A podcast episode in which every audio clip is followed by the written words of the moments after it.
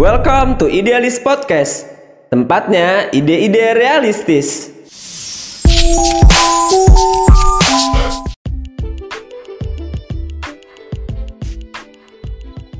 Oke, selamat datang di Idealis Podcast. Jumpa lagi pada kesempatan kali ini uh, kita bakal sharing-sharing tentang uh, komunikasi publik dari social distancing hingga new normal bersama gue Sandi Maulana Yusuf dan hmm, pada kesempatan kali ini juga gue bakal ditemenin sama salah seorang mahasiswa komunikasi di salah satu kampus negeri ternama di Jakarta lah. Uh, halo, Mbak Nuras, apa kabar? Ya, halo Sandi, baik, alhamdulillah. Oke, Mbak Nuras. Langsung aja kali ini ya masuk ke topik utama diskusi kita kali ini. Uh, gimana sih menurut lu uh, tentang komunikasi publik di tengah pandemi seperti saat ini yang lo lihat? Hmm. Oke, kalau misalnya tadi judul yang Sandi sebutin gitu ya, uh, kan dari social distancing sampai ini normal gitu. Dan tanya uh, gimana sih pandangan gue gitu ya? Iya, iya. Uh, terhadap mm, terhadap komunikasi publik atau bisa disebut juga komunikasi kebijakan pemerintah gitu ya terhadap penanganan kasus ini gitu kan kasus COVID-19 ini. Nah, gue ini ngelihat dari awal tuh ya sebelum adanya uh, penerapan social distancing gitu ya, uh, gue ngelihat pemerintah tuh udah ngaco gitu ya, ngaco komunikasinya. Kayak misal nih sebelum pemerintah uh, bilang adanya social distancing atau melakukan kebijakan itu gitu, tapi uh, pemerintah dilihat dari opini-opini pejabat publiknya gitu ya, di mana mereka juga bisa dikatakan sebagai opinion leader gitu, karena mereka menempati posisi-posisi penting gitu ya, kayak misalnya menteri gitu kan, terus ada gubernur dan lain sebagainya gitu. Nah kita lihat aja di awal tuh mereka pada kayak sepele gitu nggak sih? Yeah, Lu yeah. pasti kalau ngelihat pemberitaan atau di media mana tuh mereka sepele banget gitu. Jadi kesannya emang menyepelekan banget lah ya kalau kata gue ya. Ya mungkin bisa lu lihat juga kayak misalnya Menteri Kesehatan gitu ya. Iya, awal-awal itu ya. Iya, di awal banget tuh. Iya. Iya. Jadi itu sih yang buat gue ngenilai kalau komunikasi publik gitu ya, komunikasi pemerintah ini kurang bagus gitu. Dalam artian masih ngawur lah gitu di awal-awal. Ditambah lagi gitu ya, harusnya begitu ada virus gitu ya, begitu kalau misalnya emang bener-bener uh, pemerintah itu apa ya uh, baik gitu ya dalam melakukan komunikasinya terhadap masyarakat. Harusnya itu dari awal ketika virus itu udah ada uh, pemerintah itu langsung ngadain media center gitu. Kayak misalnya media center COVID-19 tapi ini kan lama gitu virusnya ada dari Desember nih gitu kan. Hmm. udah bakal apa ya mendunia lah istilahnya walaupun uh, masih beberapa negara ya belum termasuk Indonesia gitu. Tapi harusnya pemerintah itu udah waspada terlebih dahulu gitu kan. Karena emang banyak sekali penelitian yang memprediksi bahwa Indonesia bakal kena. Harusnya ya seenggaknya Januari lah paling lambat. Tapi Maret kan baru diadain uh, itu tadi yang gue bilang media center dari COVID-19 ini. Gitu sih kan kalau gue melihat nah itu di di awal ya. Iya tadi sebelum sebelum, sebelum corona ya? Iya, sebelum, sebelum bukan sebelum corona sih, maksudnya sebelum pemerintah uh, memperlakukan kebijakan social distancing. Iya, yeah, iya. Yeah. Nah, jadi di satu sisi nih yang gue kritisi ya, pertama uh, pemerintah tuh lambat banget gitu, lambat banget tadi yang gue bilang, karena virusnya ada di Desember, tapi buat media centernya di Maret gitu kan, udah fatal banget gitu kalau kita ngeliat dari aspek komunikasinya gitu. Terus yang kedua, gue ngeliat kalau misalnya alasan yang belakang-belakang ini bilang kalau uh, takut takut panik gitu ya, takut yeah, panik segala macam gitu ya. Kan alasannya gitu ya. Maksudnya yeah, yeah. makanya mereka sepele ngomong gitu biar nggak pada panik. Tapi apa buktinya? Emang emang ini emang maksudnya berjalan gitu. Kayaknya tetap panik enggak sih? orang juga pada panik buying nggak sih walaupun pemerintah kayak misal sepele justru tetap panik kan ya nggak sih lu ngelihat gimana deh coba sana pasti kayak gitu kan Jadi kalau gue lihat sih kayaknya tetap aja soalnya emang gara-gara eh, ketika pemerintah nggak ambil alih corong komunikasi maka kamu apa ya eh, orang-orang bakal banyak berspekulasi. Kayak misalnya Nah, media- itu. media-media itu kan. Nah itu nambah kepanikan ya nggak sih? Iya iya. makanya nggak guna gitu. Kalau misalnya dibilang khawatir eh, misalnya nih udah ada media center segala macam gitu dan itu buat kekhawatiran masyarakat itu nggak benar gitu. Karena buktinya pemerintah ngelakuin eh, komunikasi-komunikasi atau memperlakukan opini-opini yang sifatnya menyepelekan virus ini gitu justru malah masyarakat juga semakin ini kan semakin Iya, iya. panik gitu. Nah itu itu yang gue kritisi pertama se- sebelum diberlakukan kebijakan social distancing terus tiba-tiba eh, ada wacana itu. Nah eh bentar-bentar ada wacana. Gimana san? Social distancing apa physical distancing nih.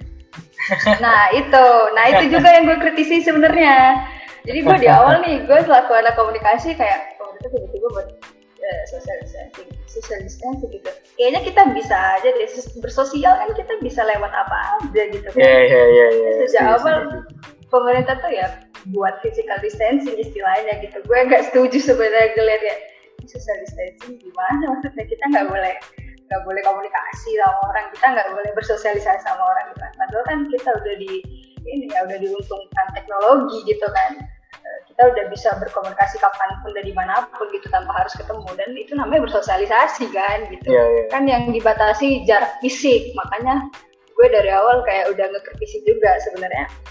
Pemerintah ini salah ngasih istilah gue? Gue tetap aja nggak setuju istilah social distancing itu gitu. Gue lebih setuju ke physical distancing. Itu gue ngekritisi dari sisi itunya aja sih. Terus abis itu pemerintah ngubah kan. Abis itu pemerintah ngubah gitu ngubah istilah itu gitu.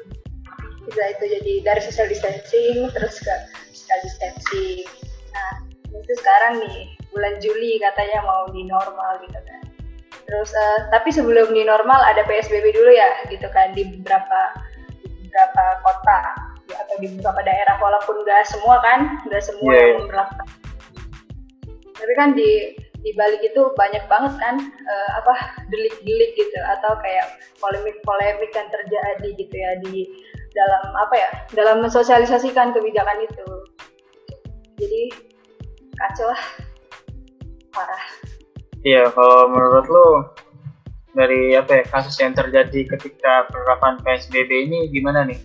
Jadi ketika ada jadi ketika penerapan PSBB ini setahu gua ya terjadi tumpang tindih eh, pemberi pemberi apa ya pemberi pemberi pemberi perintah gitu.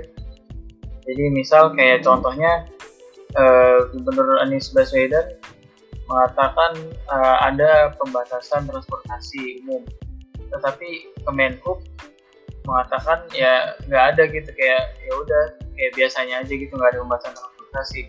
Menurut lo gimana nih ketika ada tumpang tindih eh, kebijakan nih ketika pejabat ini saling ingin memberikan apa ya pengaruh lah atau dan pejabat pejabat A pejabat B saling adu inilah ya begitulah intinya sih kayak Iya iya. Ah. Ya kalau gue udah jelas ya. Itu termasuk ngaco banget gitu. Kelihatan banget gitu komunikasi dari pemerintah atau komunikasi publik tadi yang lu sebut itu ngaco gitu ya pemerintah nih. Eh, jadi tadi di awal media center lambat gitu ya. Eh, harusnya kan eh, media center itu eh, bisa mengintegrasi maksudnya apa ya tujuan tujuan daripada eh, dibentuknya media center itu kan sebenarnya eh, membuat komunikasi terpusat atau komunikasi terintegrasi gitu jadi eh, apa ya pintunya cuma satu nih gitu. Jadi ibaratnya eh, cuman ada satu komando gitu. Nah ini kenapa ada perbedaan-perbedaan ini gitu. Kalau tadi nanya eh, gimana gue mandangnya ya ini termasuk yang ngaco. Karena satu sisi tadi buat buat kita bingung ya sebagai masyarakat gitu Iya, yang pertama. Eh, terus yang kedua satu sisi yang harusnya eh, kita itu menaruh harapan gitu ya. Tapi jadi nggak punya harapan lagi atau dalam artian kita nggak bisa trust lagi gitu pada pemerintah. Padahal kan harusnya pemerintah itu uh, punya tanggung jawab gitu punya tanggung jawab dalam apa? Dalam memberikan ini kepercayaan kepercayaan uh, bagi masyarakatnya gitu. Gimana sih uh, mereka menangani kasus ini gitu? Serius nggak sih gitu uh, kalau mereka nggak menjelaskan secara detail, maksudnya sedetail-detail mungkin gitu ya, misalnya dalam mensosialisasikan kebijakannya gitu nggak secara detail, gimana kita mau percaya kan kayak gitu. Uh, gimana kita mau tahu juga gitu kan sebelum kita percaya kan kita tahu juga gitu.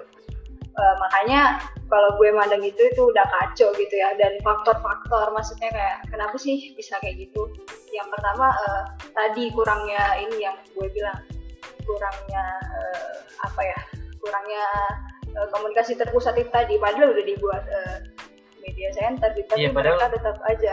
padahal udah ada ya? Iya padahal udah ada gitu kan.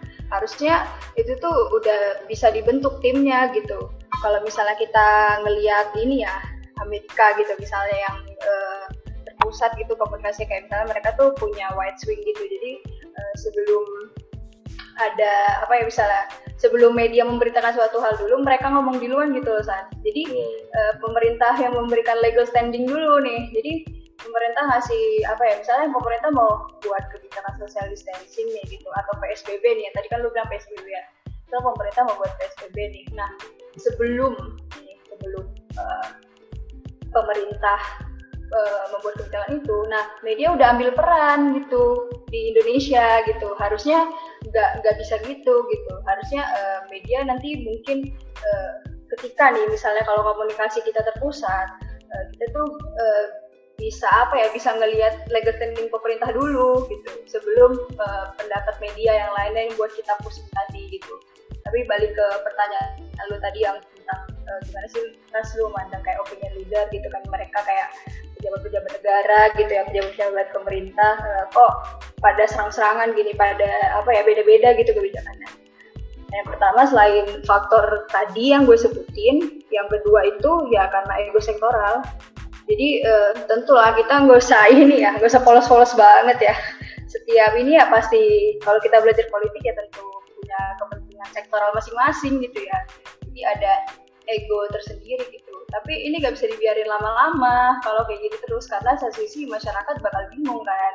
Bakal bingung mau ngikutin yang mana e, ditambah lagi harusnya ya presiden yang sebagai apa ya sebagai opinion leader yang paling atas itu tuh harusnya ya ini tegas gitu dalam urusan ini. Jadi mungkin ada media gitu yang ingin bertanya suatu hal ya harusnya mereka nggak menjawab itu gitu sebelum tadi karena ibaratnya menghargai gitu loh harusnya menghargai yeah. nih misalnya pemerintah udah buat media center loh nih harusnya gitu. Kalau misalnya emang bener-bener tegas gitu atau uh, presiden udah buat sesuatu hal uh, misalnya kayak protokol gitu ya ya sebelum mereka ibaratnya sebelum mereka rilis bener-bener resmi gitu loh ya monggo ditahan dulu gitu. Jadi biar media ini enggak apa ya istilahnya nggak ngambil peran terlalu banyak dan itu buat orang panik kan sisi ini ya karena kita teknologinya udah berkembang banget nih sekarang ya kita tahu ini zamannya 4.0 gitu. Jadi harus informasi itu cepet banget. Jadi kayak kita ini nggak bisa dibatasi lagi. Kalau dulu kita cuma TV ya gitu. Sekarang kan udah ada new media ada sosial media. Jadi kita tuh misalnya nih gue gue pengen tahu suatu hal nih gitu. Ya gue tinggal searching aja dan itu nggak bisa dibatasi loh oleh pemerintah gitu. Makanya yang bisa dikanalisasi atau yang bisa dibatasi adalah Eh, media itu tadi gitu. Dengan cara apa? Dengan cara itu. Ego sektoral di ini dulu nih diturunin dulu nih. Uh, dari uh, apa misalnya pejabat-pejabatnya gitu ya. Jangan ego dulu dong gitu. Jadi uh, biar pemerintah dulu berprotokolnya. Nah nanti baru salah urusan kritik sana sini. Nah itu baru boleh kan gitu. Lebih lebih apa aja. Lebih ibaratnya lebih terstruktur atau lebih teratur lah gitu. Oh, gitu sih. Kan Iya, jadi intinya uh, menahan pejabat publik lainnya agar ya nggak sembarangan lah. Harus sesuai apa ya harus satu satu ini satu satu corong lah dari media center itu tadi. Uh, terkait pejabat publik tadi kan juga ada tokoh publik nih yang berstatement. Kayak misal kemarin uh, dari Bang Haris Azhar uh, dia mengkritik soal new normal nih kan karena sebentar lagi Iya. kita mau apa ya menuju new normal nih tapi kemarin dia mengkritik soal apa ya langkah pemerintah yang diambil ini terkait new normal ini. Eh, nah kita tidak membahas apa ya tidak membahas soal kritik tapi terkait apa ya apakah eh, kritik eh, Bang Haris Azhar ini bakal pengaruh nggak sih sama opini publik nanti terhadap kepercayaan masyarakat ke pemerintah yang akan menyelenggarakan new normal ini? Iya ya. Eh, jadi kalau lu tanya ter, apa ya berpengaruh apa enggak sama opini publik jelas berpengaruh gitu. Kalau misalnya dalam komunikasi itu ada teori Lazarus ya yang bilang kalau misalnya eh, komunikasi itu harus membangun jejaring namanya. Ada jejaring komunikasi. Makanya tadi gue sebutin juga kan opinion leader. Nah, jadi opinion leader ini eh, membangun membangun komunikasi jejaring antar misal dari presiden ke menteri gitu ya dari menteri ke gubernur gitu dari gubernur ke bupati dari bupati ke wali kota sampai ke eh, bahkan ke RT ke RW gitu kan atau lurah gitu nah nah dan itu nggak cuman ke apa ya nggak cuman struktur dari pemerintahan itu tapi juga membangun jejaring dengan ini tadi stakeholder lainnya gitu. Jadi kan masyarakat ini kan nggak cuman ngedengerin pemerintah ya gitu. Makanya tadi ini penting sebenarnya kalau lu bilang eh, ini berpengaruh nggak sih Ras sama eh, opini publik ya tentu berpengaruh gitu. Karena dia ini termasuk stakeholder gitu dalam apa ya dalam komunikasi jejaring tadi yang gue sebutin gitu. Jadi memang sebaiknya komunikasi itu dibangun dengan cara jejaring di mana eh, tetap berkoordinasi gitu ya ibaratnya nah, nanti pemerintah eh, memberlaku apa ya istilahnya eh, apa ya membuat kesepakatan gitu ya terhadap eh, misalnya tadi yang lu sebutin kayak toko-toko publik atau misalnya eh, influencer ya bahasanya gitu ya. Influencer ya, influencer. Heeh, nah itu.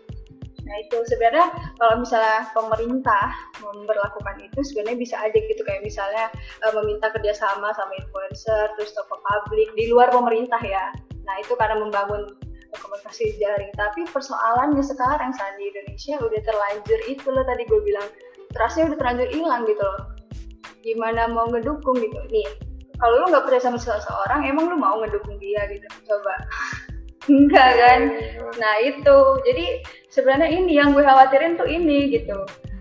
Makanya gue ngeliat eh, kalau misalnya komunikasi ini nggak segera dibenahi gitu ya, emang udah ngaco-ngaco kayak gini ya itu tadi bakal berpengaruh banget gitu sama opini publik. Di mana kayak ya masyarakat ya udah bodo amat mah gitu dalam, dalam artian kayak ya ngapain sih ngarep sama pemerintah lagi gitu.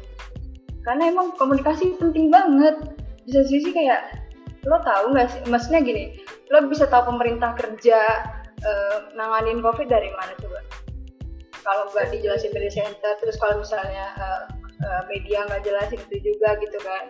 Ya ibaratnya kayak gitu. Jadi kalau misalnya udah terlanjur kayak gini gitu kan dan pemerintah getol nggak mau benerin ini gitu ya ya ini yang terjadi gitu. Masyarakat hilang kepercayaannya public trust ya namanya itu udah bakal hilang gitu dan tadi ya ngekritik gitu di mana kritikan itu juga tadi kayak lu bilang di dari tokoh publik gitu ya opini tadi eh, kayak misalnya tadi diambil dari bang Haris Azhar gitu kan ya gimana ya jelas mempengaruhi kayak gitu iya. Iya sih gue juga jujur pas habis baca statement dia itu langsung sempat agak ragu juga sih. Terus juga baca dari beberapa sumber juga tentang eh, herd immunity, istilahnya herd immunity kan jadinya kita kayak berdamai Iya. dengan, dengan virus kan. corona iya benar ya, oke lah. Jadi saran eh, menurut lo gimana nih langkah apa yang harus diambil biar apa ya pemerintah apa ya pemerintah ini dipercaya lagi gitu. Apalagi kita udah mau apa ya mau mau masukin new normal kan kita ingin eh, pemerintah pengen ya udahlah memperbaiki ekonomi lah. Jadi kita nih jadi jadi tumbal pandemi lah Wah. istilahnya lah. lu udah ngejas nih jadi eh, pemerintah lebih condong ke ekonomi ya daripada persoalan kesehatan ya San ya Ya gue hanya mengambil kesimpulan aja lah dari, oh iya langkah yang diambil menurut gue. nah nah ini contoh dari ini hilangnya public trust itu tadi lu Oh, opini gue harusnya tadi ya. kalau- iya harusnya kalau lu dengerin statementnya Jokowi yang bilang uh, lu denger mungkin ya yang waktu pas Jokowi ngomong uh, di mata Najwa ya ya bilang sebenarnya virus, uh, ketika menangani virus ini yang mana duluan sih pak? Yang diutamakan kan gitu ya? Uh, terus Presiden Jokowi bilang yang diutamakan adalah kesehatan gitu tapi ini opini lu udah bilang ekonomi nih Iya ini ya efek efek dari komunikasi kacau efek dari ini tidak jelasnya gitu ya. Iya gue iya gara-gara nggak jelas itu gue ini gue menyimpulkan itu dari ketika gue baca dari suatu artikel seorang gitulah. Yeah. dia uh, seorang ekonom lah. Jadi dia analisis gitu ketika dia uh, membuat apa ya menjadi membuat tulisan itu judulnya antara menjadi tumbal pandemi atau tumbal ekonomi gitu. Ya pemerintah kita kalau yang dia lihat ya maksudnya dari analisis itu yang gue simpulin ya pemerintah kita ya memilih kita menjadi tumbal pandemi gitu. Karena ya kita udah nggak kuat juga sih kayaknya. Kalau yang gue baca juga gitu sih dari artikel itu. Iya iya. ya tadi ya, ini ya. Berarti lu udah nyimpulin satu hal ya. Itulah gak usah gue ulang lagi. Uh, terus lu tadi nanya itu kan apa? Nanya saran gitu ya. Yeah. Iya. kayak apa aja nih nanya saran? Nih sebenarnya nih kalau gue cek sama sih kalau orang hukum mungkin kayak misalnya sebenarnya udah ada loh undang-undang karantina kesehatan. Kenapa harus ada PSBB sih kayak gitu kan nah gue juga uh, anak komunikasi juga udah tahu sebenarnya udah ada impres nomor 9 tahun 2015 itu. Tentang tunggal pemerintah gitu biar komunikasi di Indonesia atau komunikasi publik pemerintah tuh nggak ngaco gitu. Sebenarnya udah ada udah ada yang udah ada aturannya gitu. Tapi uh, itu tadi nggak dijalani sama pemerintah gitu. Makanya uh, kalau di ini ya gue jelasin dikit ya kalau misalnya di dalam undang-undang itu eh sorry bukan undang-undang di ini di Impres nomor 9 tahun 2015 itu tentang narasi tunggal pemerintah. Jadi itu kayak yang gue bilang tadi, jadi dia membangun komunikasi jejaring. Jadi kalau misalnya nih eh, bahkan apa ya desa yang tertinggal itu kalau misalnya kita bangun komunikasi jejaring yang tadi gue sampai sampai ke lurah gitu ya itu bakal jelas gitu. Sosialisasinya jelas. Maksudnya uh, apa ya aturan-aturannya gitu. Jelas gitu cara pensosialisasiannya gitu ya. Cara pensosialisasiannya gitu. Nah itu hmm. bakal jelas gitu kalau misalnya itu uh, dijalanin. Karena tadi gue bilang ada di dalam situ itu ada teknis uh, cara bagaimana membangun komunikasi jaring tadi. Itu dari menteri sampai ke lurah gitu. Itu yang pertama dan yang kedua uh, untuk media dari pemerintah itu sendiri di situ ya dijelasin ada namanya Kemenhub Nah, dan Kemenhub ini uh, mengepalai, mengepalai menteri-menteri lainnya gitu. Jadi ada geng mereka atau ibaratnya apa ya? Apa ya bahasanya? Kok geng sih apa ya? Tim, tim ya. Tim, tim. Uh, jadi uh, tim. Nah, jadi ada uh, isinya jubir, jubir presiden, terus ada KSP juga dan menteri-menteri lain gitu bergabung di tim Merdeka Barat namanya gitu dan itu dinaungi sama Kemenhub. Gitu. Harusnya ketika mereka uh, sebelum ya sebelum apa ya sebelum rilis kebijakan dan mensosialisasikan gitu kan harusnya ya buatlah perjanjian di situ kan tentu lah pasti ketika pastilah itu ada rapatnya dan lain sebagainya harusnya itu tadi biar mengurangi tumpang tindih informasi tadi kata lu kan gitu yeah. biar enggak hmm, biar misalnya kebijakan ini nggak apa ya nggak berbanding terbalik dengan kebijakan ini. Jadi kayak ibaratnya ada dua komando di situ. Harusnya kalau mereka memaksimalkan di Merdeka Barat ini harusnya itu nggak bakal terjadi lagi gitu. Harusnya ya namanya pemerintah ya mereka wajib untuk meyakinkan kita. Dan itu emang kerjanya mereka gitu loh. Mereka wajib gitu. Mereka punya kewajiban untuk meyakinkan segala kebijakan-kebijakan yang udah mereka buat gitu. Karena kalau misalnya berbicara kebijakan kan berbicara what government to do or gitu ya itu hak mereka gitu loh dalam menentukan kebijakan itu gitu kan. Nanti urusan dikritisi atau enggaknya kan itu bisa di ya apa ya dan itu bukan ranahnya komunikasi juga kan maksudnya dalam artian uh, ini kebijakan ini baik gak sih ini kebijakan ini baik nggak sih nggak. Cuma kita uh, kalau anak komunikasi yang mandang gimana sih cara kebijakan uh, gimana sih cara mensosialisasikan kebijakan itu? Gimana sih pemerintah mensosialisasikan kebijakan itu gitu? Jadi makanya uh, harusnya kalau misalnya itu uh, investasi di ini diterapin gitu ya maksudnya di, dijalankan ya itu bakal maksimal banget tadi karena ada rapat tim dulu ya sebelum sebelum lain-lain. Jadi nggak kecolongan. Ini nih jadi media nggak terlalu liar duluan nih gitu. Jadi media nggak terlalu liar duluan di dalam media atau ya. opini masyarakat gitu ya. Iya nggak terlalu liar. Dan misalnya ini pemerintah uh, bos kebijakan apa sih? gitu.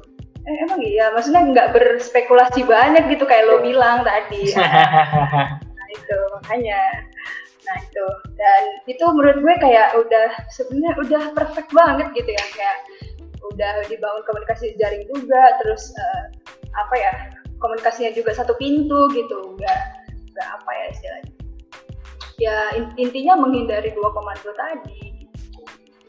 Nah dan dan itu sebenarnya sih solusinya ya. Itu sebenarnya kalau misalnya diterapin uh, itu invest dan itu lengkap banget sih menurut gua gitu. Dan satu sisi mereka juga uh, ada tuh uh, kayak uh, tadi gua bilang yang uh, membangun jejaring juga terhadap tokoh masyarakat gitu kan. Kayak misalnya kan ada juga beberapa uh, daerah atau beberapa kota itu yang uh, lebih cenderung apa ya mendengar kata-kata ulama gitu kan kata-kata pemuka agamanya gitu. Itu juga uh, mereka bangun gitu uh, koneksi atau jaring jejaring komunikasi ke mereka gitu. Jadi ibaratnya ya satu kesatuan gitu.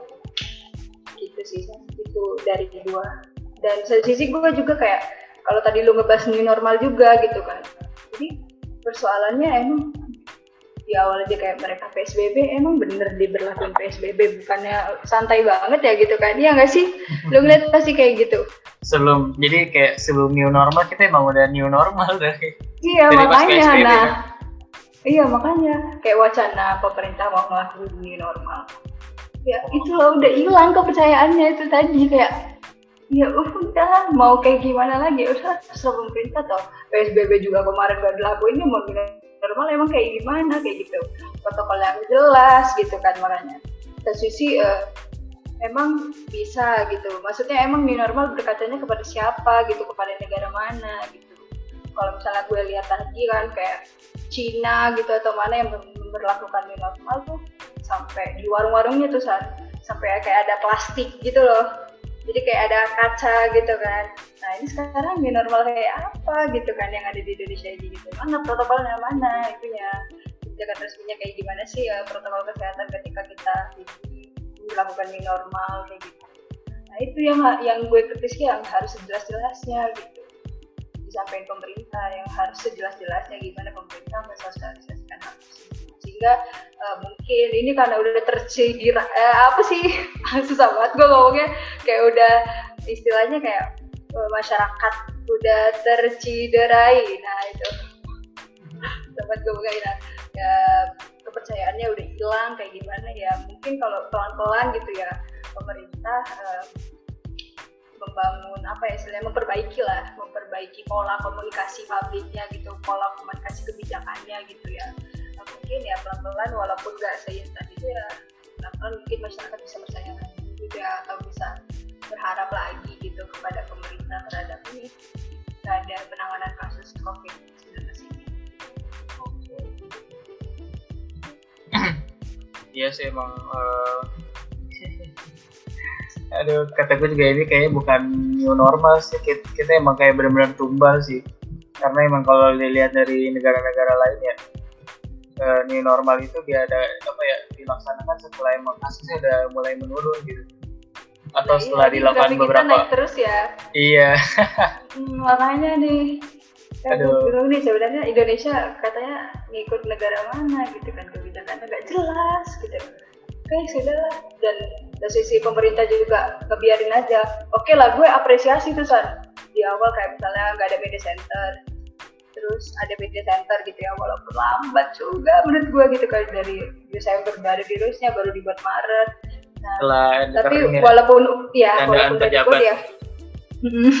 Walaupun udah dibuat ya gue apresiasi lah dikit. Tapi tetap aja kayak aduh. Useless gitu ya useless. Iya iya sedikit useless karena ada ego sektoral tadi ya gue bilang. Jadi kalau gue lihat yang berita apa ya, di media itu nggak belum belum satu corong sih kalau gue lihat kayak soalnya yang keluar statement itu kadang dari apa sih namanya satgas ya?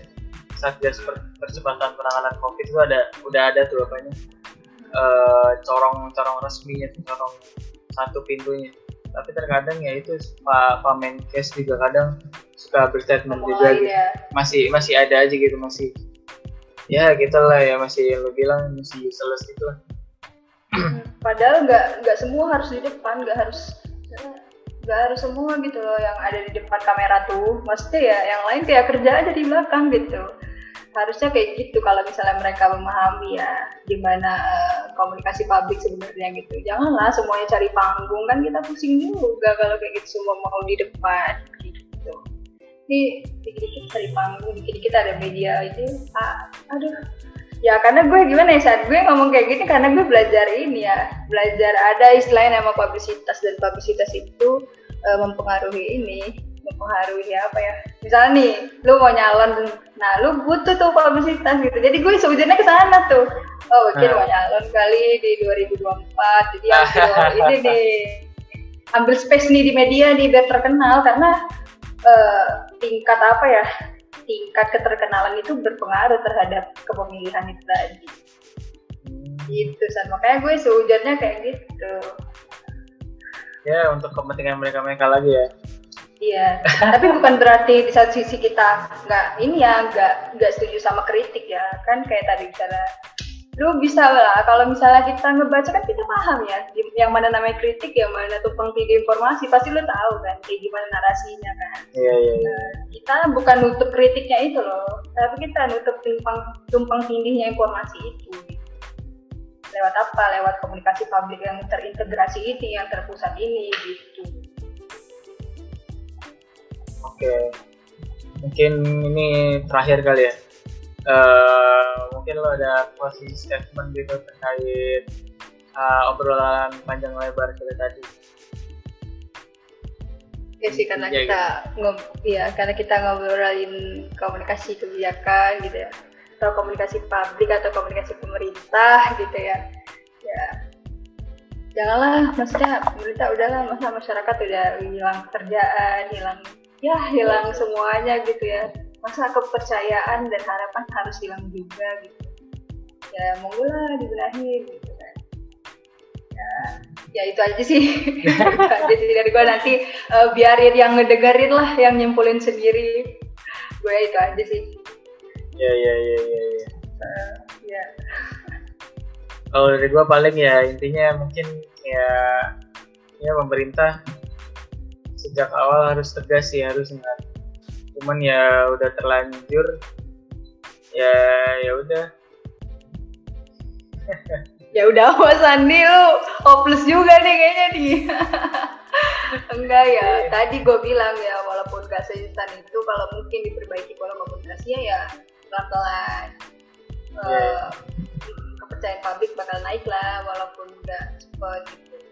Ya soalnya gua ngeliat ya jujur kayak pemerintah menanganinya itu kayak inkompeten gitu lah masih Nah, gue. Gak apa nih gua gua kritik nih. Iya iya boleh dong San. Lanjut. tapi ya beberapa hari yang lalu gua keluar juga. Ya rame lah di jalanan kemarin bulan puasa juga kayak bener yang kita ngomongin tadi kayak sebelum new normal kita emang udah new normal gitu. Jadi apa yang mau di new normalin gitu? Birokrasi di pemerintah sih harusnya di new normalin harusnya menurut gua. Iya. Itu itu kesimpulan gua. Jadi iya iya. pola ya birokrasi kan tadi kayak pola komunikasi kebijakan harus di new normalin tuh dari di pemerintahan. Udah kalau itu dari gua. Iya. oke ada tambahan ras udah sih gue udah itu aja. Biar nanti ini teman-teman aja ntar. Oke. Oke thank you Nuras ya sama-sama. Oke terima kasih buat Nuras Anami atas waktunya. Dan makasih juga buat teman-teman yang udah dengerin podcast kita. Semoga bermanfaat. Dan jangan lupa share ke teman-teman keluarga maupun uh, pemerintah. Pejabat pejabat pemerintah yang teman-teman kenal ya. Oke sampai sini dulu aja. Kalau ada yang kurang mohon maaf. Uh, oke dah. Dadah